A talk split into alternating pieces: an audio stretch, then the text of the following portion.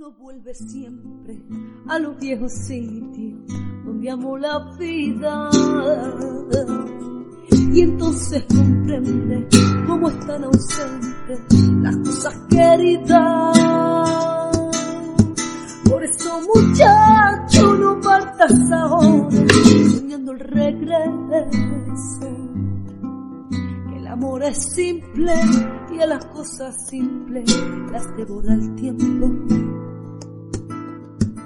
Demórate aquí en la luz mayor de este mediodía donde encontrarás el palacio desatendida. Por eso muchacho no partas soñando el regreso. El amor es simple y a las cosas simples las devora el tiempo. ¡Fuego! Saludos desde Radio Rebelde Republicana. Con esta música del espectáculo teatral Trece Rosas Flamencas arrancamos este especial dedicado a esas mujeres y hombres que un 5 de agosto fueron fusiladas y fusilados por los matones del régimen fascista español.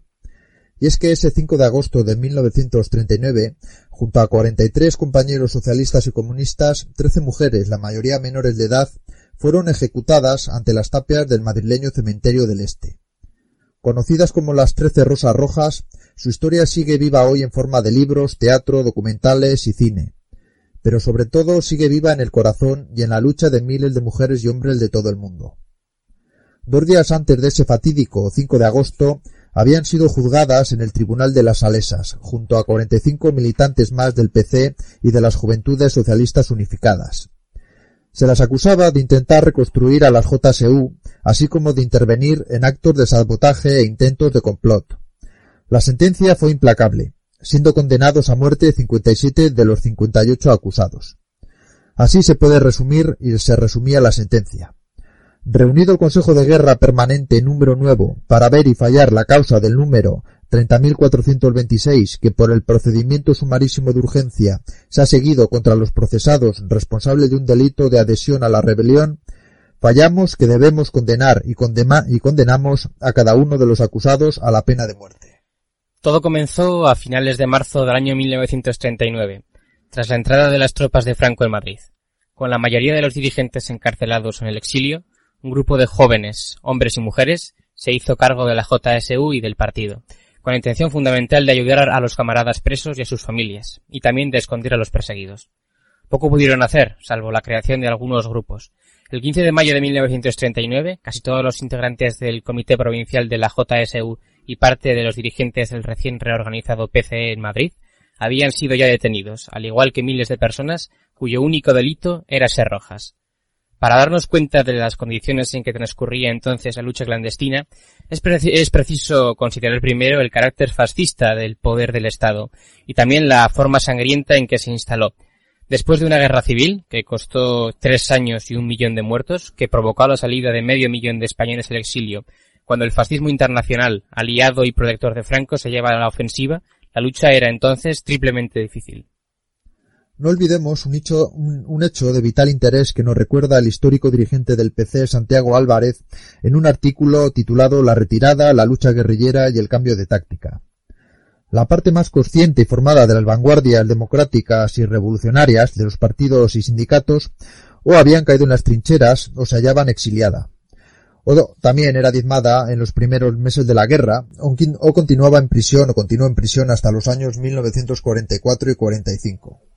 Pero no solo fueron puestas fuera de combate las vanguardias dirigentes de tres generaciones, sino también aniquiladas partes importantes de las misas masas, las correspondientes a la clase obrera industrial y al proletariado agrícola más revolucionario y combativo.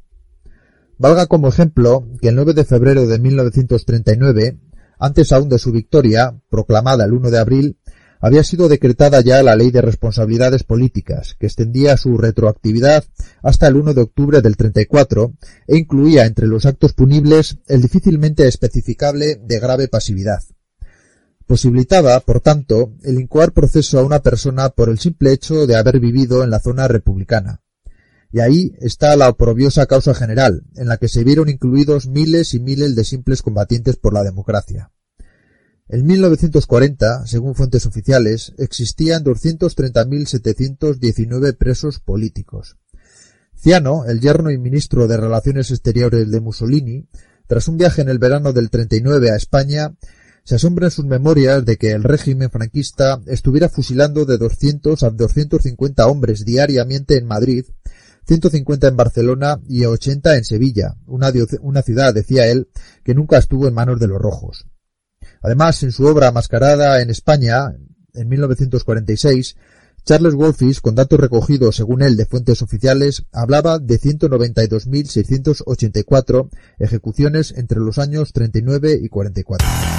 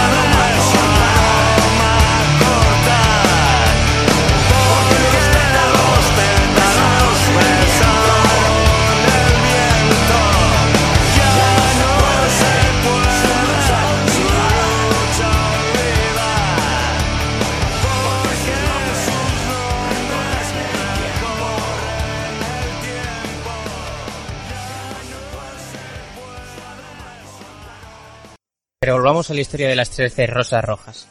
Una de las acusaciones que se les imputaron a los jóvenes de la JSU detenidos fue la colocación de unos pasquines en algunas calles madrileñas con anterioridad a la celebración del día del desfile de la victoria, que decían menos viva Franco y más pan blanco.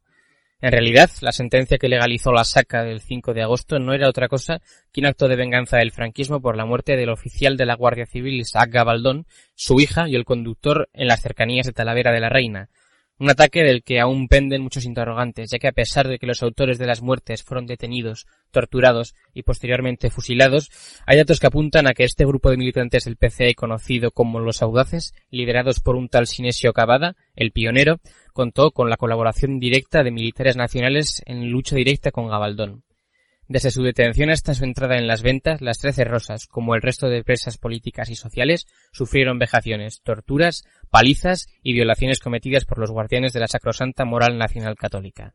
Estas violaciones y vejaciones, bien documentadas y que en parte fueron copiadas de los miembros de la Gestapo alemana desplazados a España, iban desde descargas en los pezones, muñecas, dedos o zonas genitales hasta violaciones a cargo de los militares fascistas, bien en las comisarías, bien en las propias casas de los franquistas. Las torturas físicas se complementaban con humillaciones, como el caso del rapado al cero de las presas, en un intento de desposeerlas de su feminidad. Estas pelonas se convirtieron en elemento de burla y escarnio durante los paseos a que eran sometidas en sus traslados a prisión o a los juzgados. Pero regresemos a este fatídico 5 de agosto. A las cuatro de la mañana, un camión viejo y destartalado se detenía ante la puerta de la cárcel de ventas. Poco después salieron las trece jóvenes que desde hacía varias horas ya permanecían en capilla. Según comentaría María del Pilar Parra, una presa que se encontraba en aquel momento asomada a la ventana, pasaban repartidores de leche con sus carros, la Guardia Civil los apartaba, las presas iban de dos en dos, tres guardias civiles escoltaban a cada pareja. Las presas fueron subidas en grandes camiones, desde donde yo estaba, en el cuarto piso, no se las podía ver con claridad, pero parecían tranquilas llevaban la cabeza muy levantada. Primero fueron fusilados los hombres y posteriormente las mujeres. Los tiros de gracia de las trece rosas se oyeron hacia las ocho. Escuchamos ahora cómo recordaban compañeras de las trece rosas como Mari Carmen Cuesta esos duros momentos en unas entrevistas que quedarán para la posteridad gracias al documental que mi nombre no lo borre la memoria. Cuando vinieron del juicio por la tarde a última hora, Virtudes, una de las trece rosas, vino corriendo a menores me dijo, nos han puesto de pena la muerte, hija. Nos han penado a muerte. Y me empezó a hablar, ¿sabes? Me empezó a hablar de política, me empezó a, decir que nos íbamos a tener tiempos muy difíciles, que esto no iba a ser para poco, que esto se iba a alargar mucho, que lo que nos podía salvar era una segunda guerra mundial. Me dijo, no te olvides lo que hemos hablado acuérdate de que la unidad está por encima de todo y que eso es lo que tenemos pendiente. Eso es lo que vais a tener que trabajar y luchar por ello. La unidad. La unidad no solamente del partido, de toda la clase obrera. Pero, Peque, desengáñate, no nos van a conmutar. Y lo único que vimos fue arrancar la camioneta. Pero Tapando el motor surgió una voz que iniciaba el himno de la joven guardia. Empezó a cantar Somos la joven guardia que va forjando el porvenir. La joven guardia es la canción que era de la juventud, de la, de la JSU. Somos la joven guardia, la roja flor de la nación. Nos templó la miseria, somos la obra en construcción. Noble la causa de librar al hombre de su esclavitud. Quizá el camino hay que regar con sangre de la juventud. Yo hubiera jurado que era la voz de Julio Conesa. Era la más templada, pero fue inmediatamente arropada por las voces de todas. Y así llegaron al este cantando la joven guardia.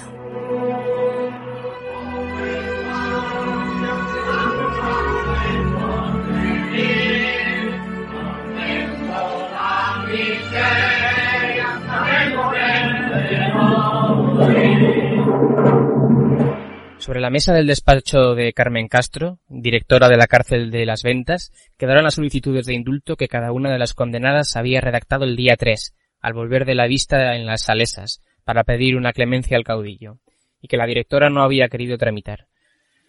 Una directora, Carmen Castro, integrista católica que se ganó la confianza de las autoridades franquistas y a la que se atribuyen frases como los delitos de sangre hay que ahogarlos en sangre durante su estancia en las ventas.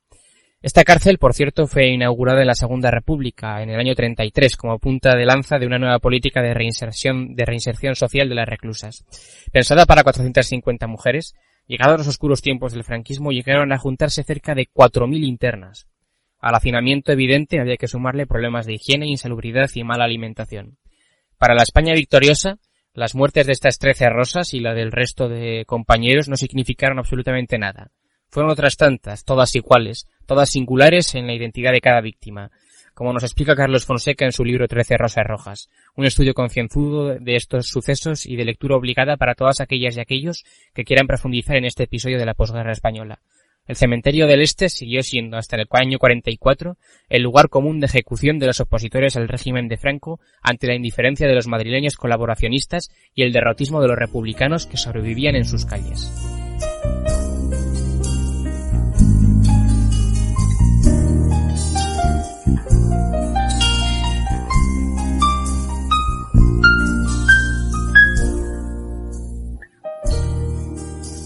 Ya se acerca el alba, comienzan a cruzarse trece miradas. En plena flor de la vida, rosas bajo su yugo condenadas. Trece risas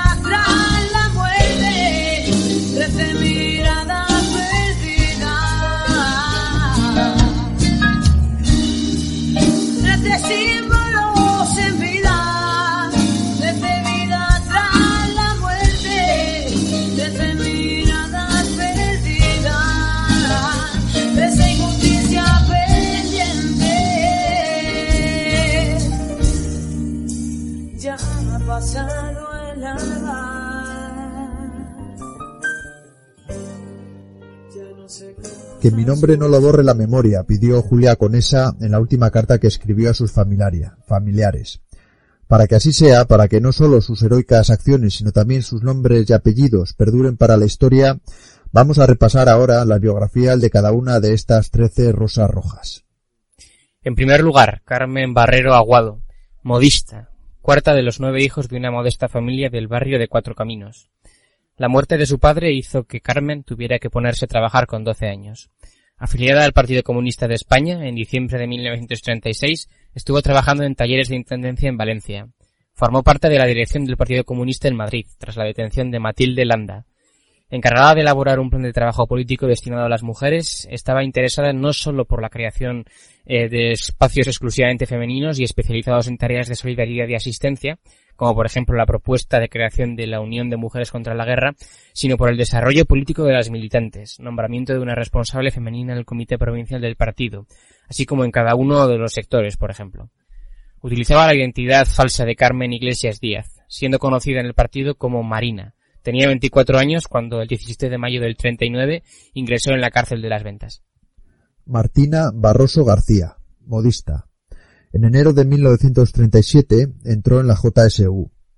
Hasta finales del 38 estuvo confeccionando ropa para los soldados en uno de los talleres de la Unión de Muchachas. Posteriormente trabajó en un comedor social hasta el final de la guerra. Al acabar esta, formó parte de un grupo de la JSU en Chamartí de la Rosa, dirigido por Sergio Ortiz, del que también formaron parte Ana López, Victoria Muñoz, Elena Gil, Luisa Rodríguez y Antonia Torres. Tenía 22 años de edad cuando ingresó el 6 de junio del 39 en la cárcel de Ventas. Fue enviada al departamento habilitado para menores de edad. Blanca Brissac Vázquez, hija de un próspero empresario francés, era la mayor de tres hermanas casada con Enrique García Mazas, alias Aguado, a quien conoció en la banda de música del cine Alcalá donde tocaban para amenizar las películas mudas. Blanca tocaba el piano y Enrique, su marido, el violín. Tras su boda, trabajó como costurera en su casa. Tras la guerra, Enrique Aguado, del sector sur de la JSU, fue uno de los encargados de la recolección de armas perdidas durante la guerra civil, o que algún camarada pudiera tener en su casa. Blanca tenía 21 años, 29 años y un hijo, Enrique, cuando ingresó en la cárcel de las ventas el 24 de mayo del 39. Al parecer, la primera descarga dejó con vida a Blanca Brisac, que gritó pidiendo auxilio hasta que fue rematada. Su marido había sido detenido con ella y condenado a muerte en el mismo proceso, siendo fusilado unas horas justo antes que Blanca. Para la posteridad han quedado las cartas que envió a su familia, como esta en la que se despedía de su hijo antes de ser asesinada por los fascistas. Querido, muy querido hijo de mi alma, en estos últimos momentos tu madre piensa en ti. Solo pienso en mi niñito de mi corazón, que es un hombre, un hombrecito, y sabrá ser todo lo digno que fueron sus padres. Perdóname, hijo mío, si alguna vez he obrado mal contigo. Olvídalo, hijo, no me recuerdes así, y ya sabes qué bien pesarosa estoy. Voy a morir con la cabeza alta, solo por ser buena, Tú mejor que nadie lo sabes, Quique mío. Solo te pido que seas muy bueno, muy bueno siempre, que quieras a todos y que no guardes nunca rencor a los que dieron muerte a tus padres. Eso nunca. Las personas buenas no guardan rencor y tú tienes que ser un hombre bueno. Trabajador. Sigue el ejemplo de Papachín, ¿verdad, hijo, que en mi última hora me lo prometes? Quédate con mi adorada Cuca y sé siempre para ella y para mis hermanas un hijo el día de mañana, vela por ellas cuando sean viejitas. Hazte el deber de velar por ellas cuando seas un hombre. No te digo más. Tu padre y yo vamos a la muerte orgullosos.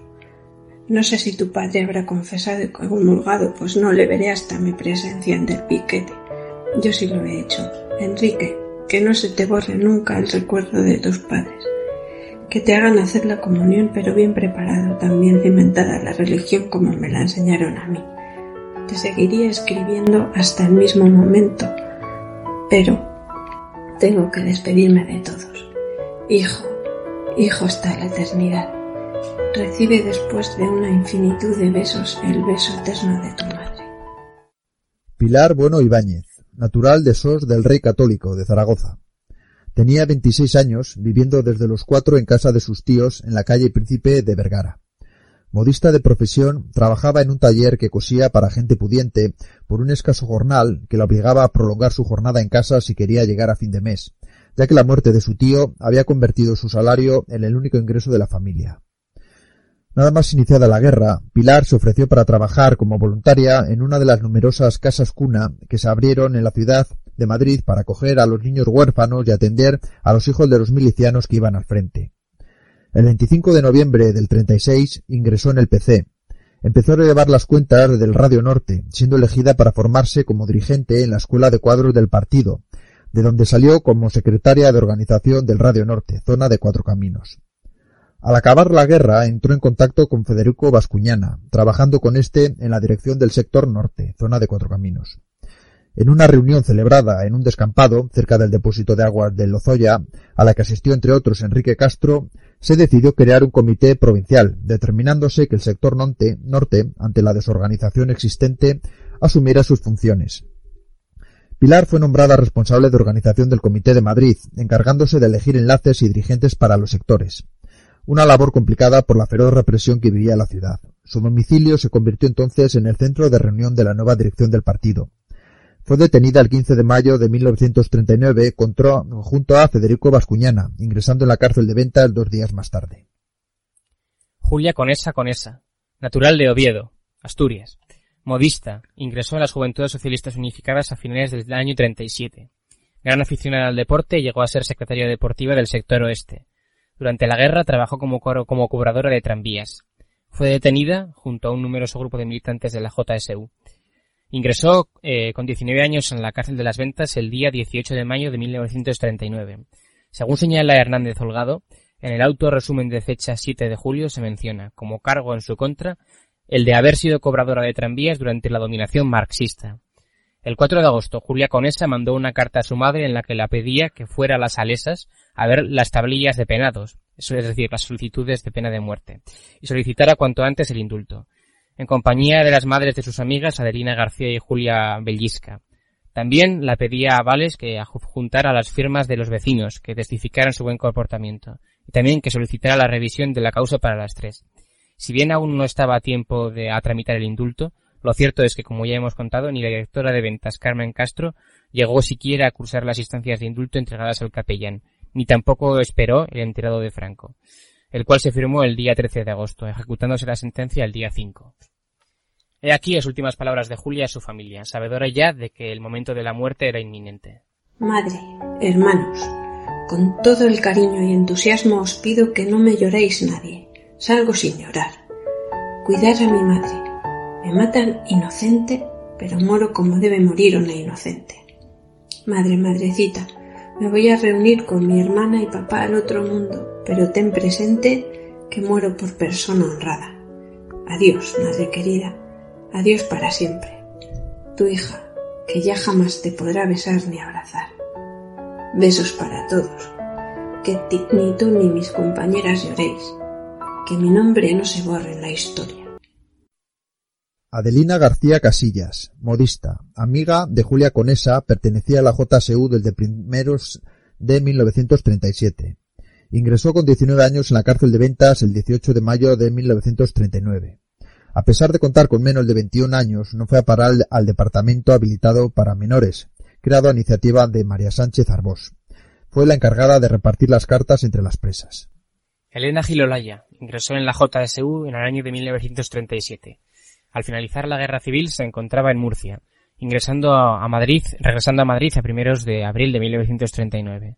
Su amigo Rafael Muñoz la propuso trabajar para el partido, integrándose junto a Ana López, Victoria Muñoz, Luis Rodríguez y Martina Barroso, en uno de los grupos creados por la JSU en Chamartín de la Rosa, al frente del cual se encontraba Sergio Cruz. Tenía 20 años cuando ingresó en la cárcel de las ventas, el 3 de junio de 1939. A pesar de tener menos de 21 años, no fue destinado al departamento habilitado para menores de edad en la cárcel. Virtudes González García, modista. Se afilió a la JSU en agosto de 1936. Fue secretaria femenina del Club Pablo Vargas antes de pasar a la Comisión de Organización del Comité Provincial. Tras el golpe del coronel Casado, traidor a la República, no dudó en echarse a la calle en compañía de su amiga María del Carmen Cuesta y explicar a los jóvenes de los pueblos de los alrededores de la capital que era necesario seguir luchando por la República y oponerse a la rendición que planteaba Casado. El 27 de marzo de 1939 fue elegida para el Comité Provincial de la JSU madrileña, con Severino Rodríguez de secretario general. En abril de ese mismo año, con José Pena al frente, el Comité Provincial de la JSU estaba dividido en seis sectores norte, sur, Chamartín, este, Ventas y Oeste. Valentino Llero, novio de Virtudes, fue nombrado responsable del Radio Oeste, actuando Virtudes como enlace entre su novio y Severino Rodríguez, secretario de organización. Tenía 19 años cuando ingresó en la cárcel de Ventas el 17 de mayo de ese año. A pesar de tener menos de 21 años, no fue destinada al departamento habilitado para menores de la cárcel. Su novio Valentín también fue, causado, fue acusado y fusilado en el mismo proceso. Mientras estuvieron encarcelados, mantuvieron contacto por escrito, confiando ella en verle antes de la ejecución. Sin embargo, cuando llegaron las chicas al cementerio, los chicos ya habían sido fusilados. Así recordaba los últimos momentos de vida de Virtudes, otra militante, por aquel entonces también de la JSU, Carmen Cuesta, en una entrevista del ya mencionado documental que, que mi nombre no se borre de la historia. El día 4 por la noche nos acostamos pues, como todos los días. Yo tenía el petate al lado de Victorita y nosotras nos quedamos dormidas. Yo sentí un ruido muy raro de puertas, pues las puertas se cerraban todas las noches. Sentí un ruido muy raro. Y entonces cuando me incorporo veo como una luz como una linterna. Y entonces me doy cuenta de que hay por allí unas mandantas. Y en ese momento Victoria también se incorpora y me dice, ¿qué pasa? Digo, no lo sé, Victoria. Y entonces en ese momento ella coge su vestido que estaba a los pies de la, del petate y yo cojo el mío y nos levantamos, nos ponemos en pie y Victoria se echa a mi cuello, se agarra a mi cuello, y se agarra a mi cuello, Mari, Mari que me matan, ya han matado a mi hermano, yo, mi pobre madre, Mari que me matan. Y no podía quitarle las manos, yo quería quitarle las manos y cogerle las manos, pero no podía, no podía hablar tampoco. Y en ese momento vienen hacia nosotras Anita y Martina. Y Anita le dice, Victoria, sé valiente. Y Victoria suelta las manitas, se suelta sus manos y se va con la cabecita. Y Martina se gira y me dice, Mari Carmen, que te arreglen lo tuyo, porque si no te matan como a nosotras. Poco a poco, las puertas estaban abiertas. Todo el mundo fue saliendo hacia la galería. A ver quiénes eran las nombradas. Se arremolinó toda la gente, ya sabía que eran las menores que habían allí. Allí todo el mundo arremolinado. Yo estaba, yo salí y me puse precisamente en el trozo que hay de una celda a otra, allí quieta. Oí hablar dentro. No me atreví a entrar. A Virtudes la estaban vistiendo, porque Virtudes no se podía vestir. Estaba deshecha. La vistieron con un traje de chaqueta negro y estaba muy guapa. Se lo dijo Julia, estás muy guapa. Esta mujer llevaba la muerte en la cara. Parece que estoy viendo sus labios blancos totalmente, blancos. Parecía que no pudiera ni hablar. Sin embargo, movió la boca para decir, por favor, decid a mi madre que yo soy inocente. Después la empujó un poquito cariñosamente Julia Conesa y empezaron a andar, rodeadas de muchas reclusas, claro que las acompañaron hasta la puerta de la galería. Y así salieron. Yo no, yo no sabía, no sabía, no podía hablar, no podía gritar, no veía lo que hacían las otras personas, no sabía lo que hacían las profesoras, no, de pronto caí de rodillas y alguien también se, se arrodilló y, y yo no sabía más que Victorita, con sus tirabuzones por aquí colgando, salía por la puerta con la cabecita así gacha y, y ya no. Fue ese recuerdo, esa muy amargo, muy amargo, muy amargo. Ana López Gallego, natural de la Carolina, Jaén, estudió en la Escuela Nacional de Castillejos, en el barrio de Tetuán. Seis años de enseñanza primaria antes de aprender corte y confección. Militante de la JSU, durante la guerra fue secretaria femenina del Radio Chamartín de la Rosa. En febrero de 1937 conoció a Francisco Agudo en una de, las, de sus visitas al frente para aprovisionar de ropa a los jóvenes que luchaban contra el fascismo. El 1 de abril de 1939 el batallón San Quintín entraba en Madrid por Chamartín y acampaba frente a su casa. Fueron días de miedo y angustia. Sin nada que comer, su padre recogía llantas de coche y ella y sus hermanos iban al frente a por tablones para hacer leña, o aguardaban largas colas para conseguir una barrita de pan y una sardina del auxilio social. amiga de Martina Barroso, salían cada tarde a pasear por el barrio, y fue así como se encontraron con Julia Muñoz Tárrega, al que conocían de la, JSU. Entusiasmado, Julián les contó que la JSU volvía a funcionar en el barrio y les pidió que se incorporaran al grupo que dirigía Sergio Ortiz en Chamartín de la Rosa, del que también formaría parte Luisa Rodríguez, Victoria Muñoz y Elena Gilolaya. El día 6 de junio de 1939 ingresó en la cárcel de las ventas con 21 años. Joaquina López Lafite, natural de Trubia, Asturias, donde estaba destinado su padre, comandante del ejército.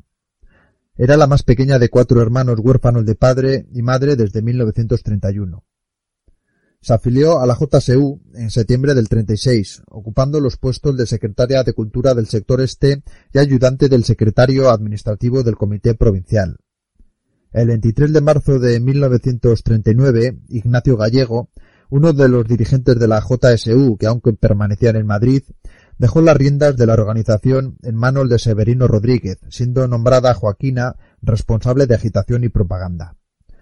Tras la llegada de José Pena a Madrid en el 39 en abril, este asumiría la dirección, con Joaquina López como secretaria femenina y encargada de los enlaces. Con el objetivo de adquirir fondos para hacer frente a los diferentes gastos que tenían, Severino Rodríguez, Joaquín López, Sinesio Cavada, Rubén Muñoz y Nieves Torres planearon asaltos a varios cines, como el de Tetuán y el de Europa, o la estación de Cuatro Caminos, para quedarse con la recaudación. El intento que estuvo más preparado fue el atraco a una tienda de combustibles de la calle Dulcinea para apoderarse de la recaudación. Justo en el momento de entrar en el establecimiento, reconocieron a varias personas sospechosas, decidiendo no seguir ante el temor de poder ser denunciados. Joaquina fue detenida el 18 de abril de 1939 junto a sus tres hermanos, su cuñada y una amiga que había ido a verla, Concepción Pérez. Tenía 23 años cuando ingresó en la cárcel, donde también se encontraban sus hermanas Lola, condenada a 20 años de reclusión, y María a 6. Dionisia Manzanero Salas, natural de Madrid, tercera de los seis hijos de una familia del barrio de Cuatro Caminos. Su padre era, militante de la UGT, durante la guerra hizo de todo en la retaguardia, desde prestar auxilio a familias necesitadas o hacer de enfermera en el hospital de las Brigadas Internacionales a empuñar un rifle en el frente, en el Batallón Octubre. Se afilió al Partido Comunista en abril de 1938, después de que, una después de que un obús destrozara a su hermana Pepita y a otros niños que jugaban en un descampado próximo a su casa. Trabajó para el partido como mecanógrafa en el sector de Chamartín de la Rosa.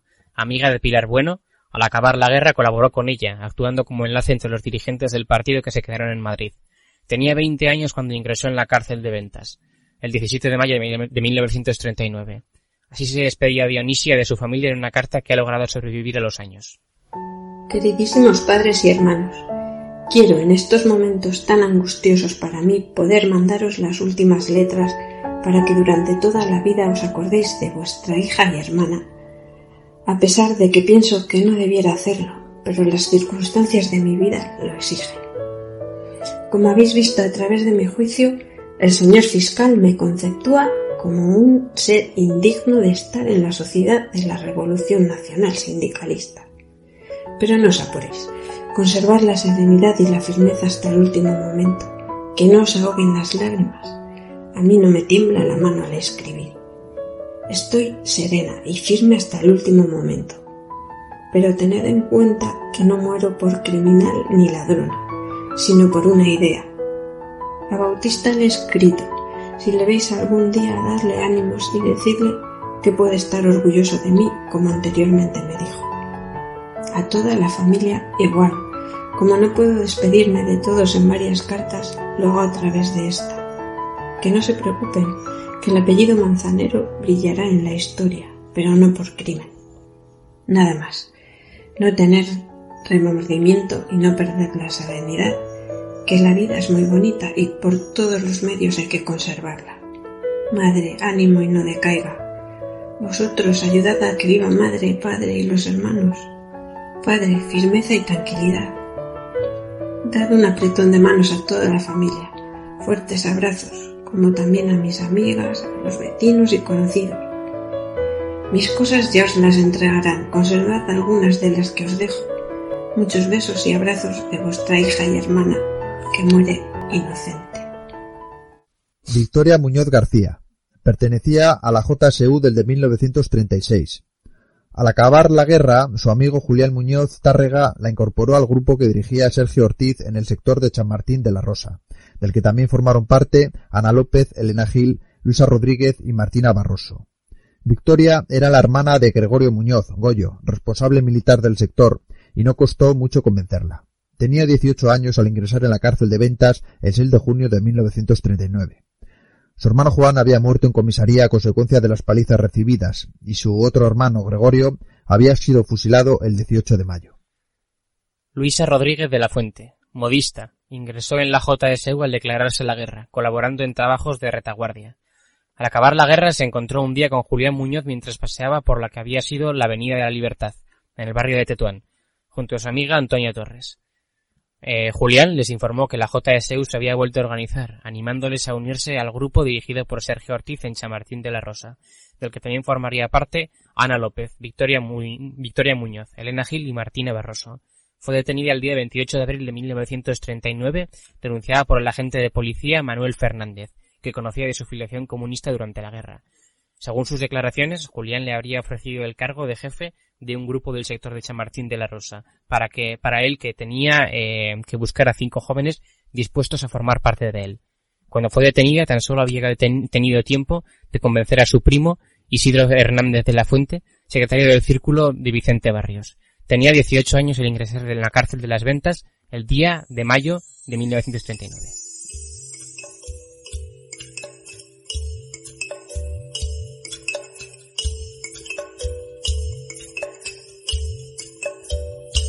eran casi adolescentes, acusadas de indecentes, fueron sin más detenidas ser rojas de familia por andar con milicianos o por hacer contrabando de esperanza.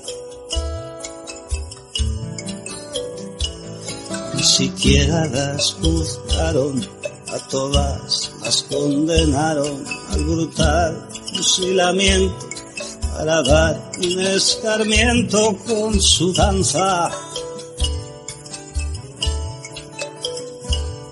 Las llevaron capilla antes de la luz del día. Algunas se confesaron, otras solo blasfemaron. Las pusieron en la tapia llenas de miedo y de rabia y de impotencia. Se agarraron de las manos y sonaron los disparos. Hay quien dice que lloraban los mismos que las mataban de vergüenza. Que hoy quisiera con mis dedos arrancarles todo el plomo y decirles que fue un sueño, pero no me sale como trece fosas. Trece besos, trece rosas. Que quisiera con mis dientes escarbar el cementerio y decirles que despierten, pero también estoy muerto, trece fosas, trece besos, trece rosas.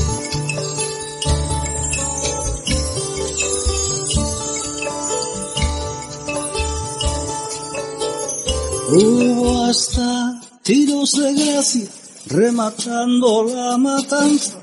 Después algunos parientes entre los cuerpos inertes dieron gritos y desmayos, sangre mezclada con llanto y con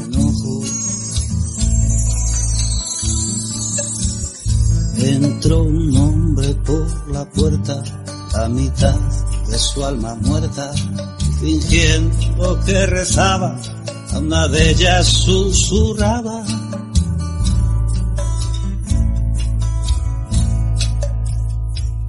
Que viva socorro rojo. hoy quisiera con mis labios besarles las calaveras y decirles venga vamos, pero no encuentro manera, trece fosas, trece besos, trece rosas. Que hoy quisiera con mis hacer trucos con el tiempo y decirles hola guapas, pero dicen que no puedo. Trece fosas, trece besos, trece rosas.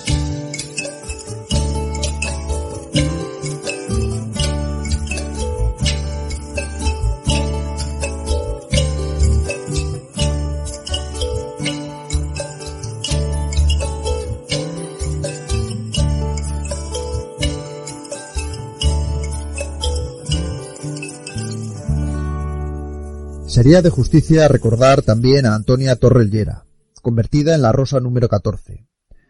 Fue una de las 57 personas condenadas a muerte en la causa 30.426, pero ella no fue fusilada el 5 de agosto del 39, sino que la asesinaron el 19 de febrero de 1940. La causa de tal retraso se debió a que figuraba por error como Antonio Torres Llera, debiéndose comprobar su auténtica identidad. Antonia era comunista, natural y vecina de Madrid, trabajadora de una fábrica de sobres de 19 años. En octubre del 36 ingresó en las Juventudes Socialistas Unificadas. Tras la guerra civil, formó parte de un grupo al mando de Sergio Ortiz, organizado en Chamartín de la Rosa, para tomar parte en los trabajos clandestinos de la JSU, pero no llegaron a realizar ninguno porque fueron detenidos rápidamente. Por su parte, Julia Bellisca, la única rosa que se salvó de la pena de muerte a cambio de una condena por 12 años y un día de prisión, fue trasladada a la cárcel de Gerona, primero y a la de Málaga después. Allí le fue comunicada en 1942 la reducción de su pena a seis años y más tarde la concesión de los beneficios de la presión atenuada en su domicilio. Muchas más jóvenes que habían sido detenidas eh, junto a las ejecutadas fueron juzgadas meses después, en otras casos instruidas aleatoriamente, sin que se sepa a ciencia cierta por qué fueron incluidas en otros sumarios. Estamos hablando, por ejemplo, de Mari Carmen Cuesta, de Ana Hidalgo, de Concha Carretero o de Nieves Torres, que por su militancia en el Partido Comunista de España o en las Juventudes Socialistas Unificadas pasaron años en la cárcel en las cárceles franquistas, hasta 16, por ejemplo, en el caso de Nieves Torres, al conmutarles la pena de muerte, la, pena de muerte por prisión. Ellas, junto a otras muchas compañeras, no faltaron eh, nunca, mientras siguieron con vida, cada 5 de agosto, en el homenaje que se realiza en el cementerio del Este tras haber logrado en el año 1988 que se colocara una placa en recuerdo a las Trece Rosas. Precisamente con la voz de Nieves Torres llegamos al final de este especial de Radio Rebelde Republicana dedicado a uno de los episodios que mejor reflejan la orgía de sangre, odio y venganza que supuso el régimen franquista. Un saludo y que sus nombres no los borre la memoria de librar al hombre de su esclavitud. Quizá el camino hay que regar con sangre de la juventud. Joven guardia, joven guardia, joven guardia.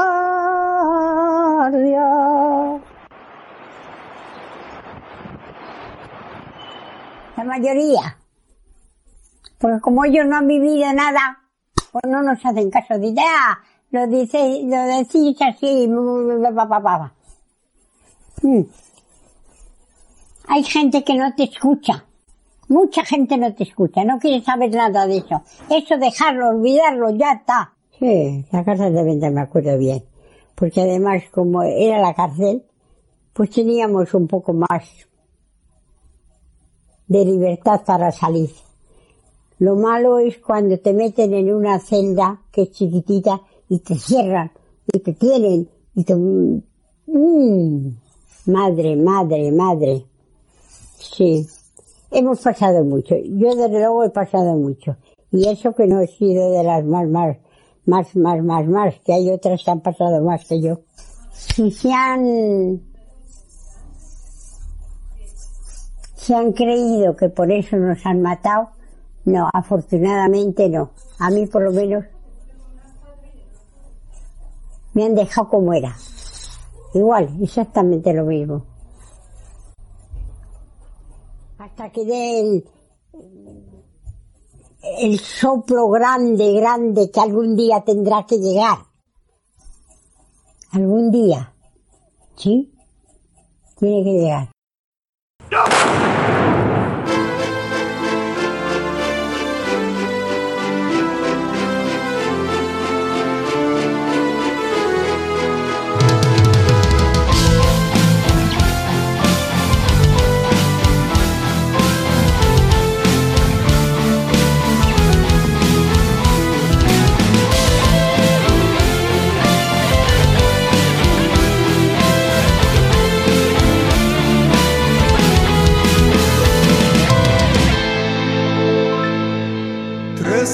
Rosas caen junto al paredón, un 5 de agosto sin razón.